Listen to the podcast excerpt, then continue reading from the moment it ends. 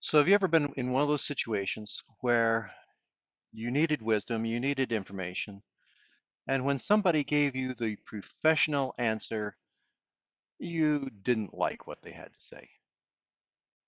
Well, that's sort of what James was talking about in James chapter 1.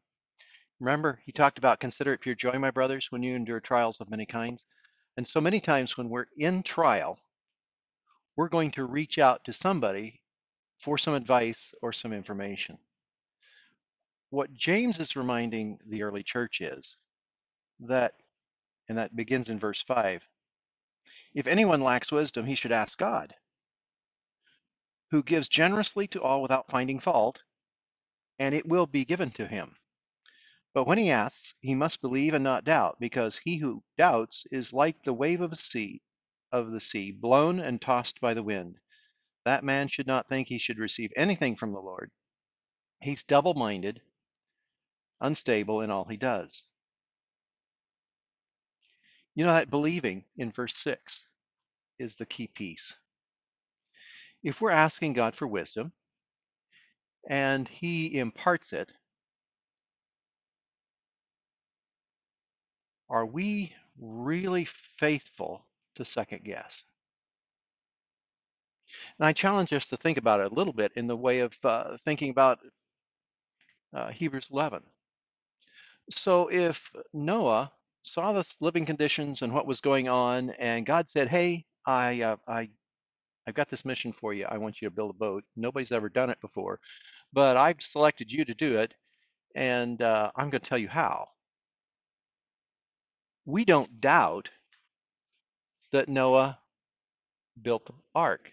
We don't doubt that it happened. We don't doubt that. Uh, but can you imagine what it would have been like for Noah to second guess everything that God had told him instead of moving forward by faith that God had really spoken to him and given him him a mission to do. And that's what James is talking about here. So I guess I challenge us if we're asking God for directions and he gives them to us, likely we should follow through on that.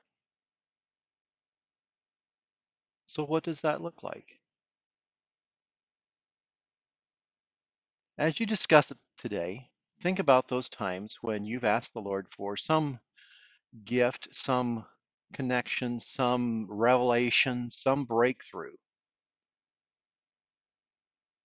and reflect on the number of times that you second guessed it. In one way or another, what this passage does is it nudges us to look at our faith a little bit more realistically. Because no matter who we are, whether we're the preacher of a church like Lower Deer Creek or whether we're uh, a social worker uh, or a healthcare worker, when God breaks through in our lives, we're going to have those moments to say, did that really happen? And what I want to nudge us to do, as is James was doing at that time, is saying, God is at work in our life. God is at work in our world. He works in subtle ways, but dynamic ways, powerful ways that integrate the lives of many people. And we can either be part of it or not. So if we ask for wisdom, asking God, who gives generally to all without fault, it will be given to him. There's no fudging in that statement. But if he asks, he must believe and not doubt. That's our part that there's no fudging in.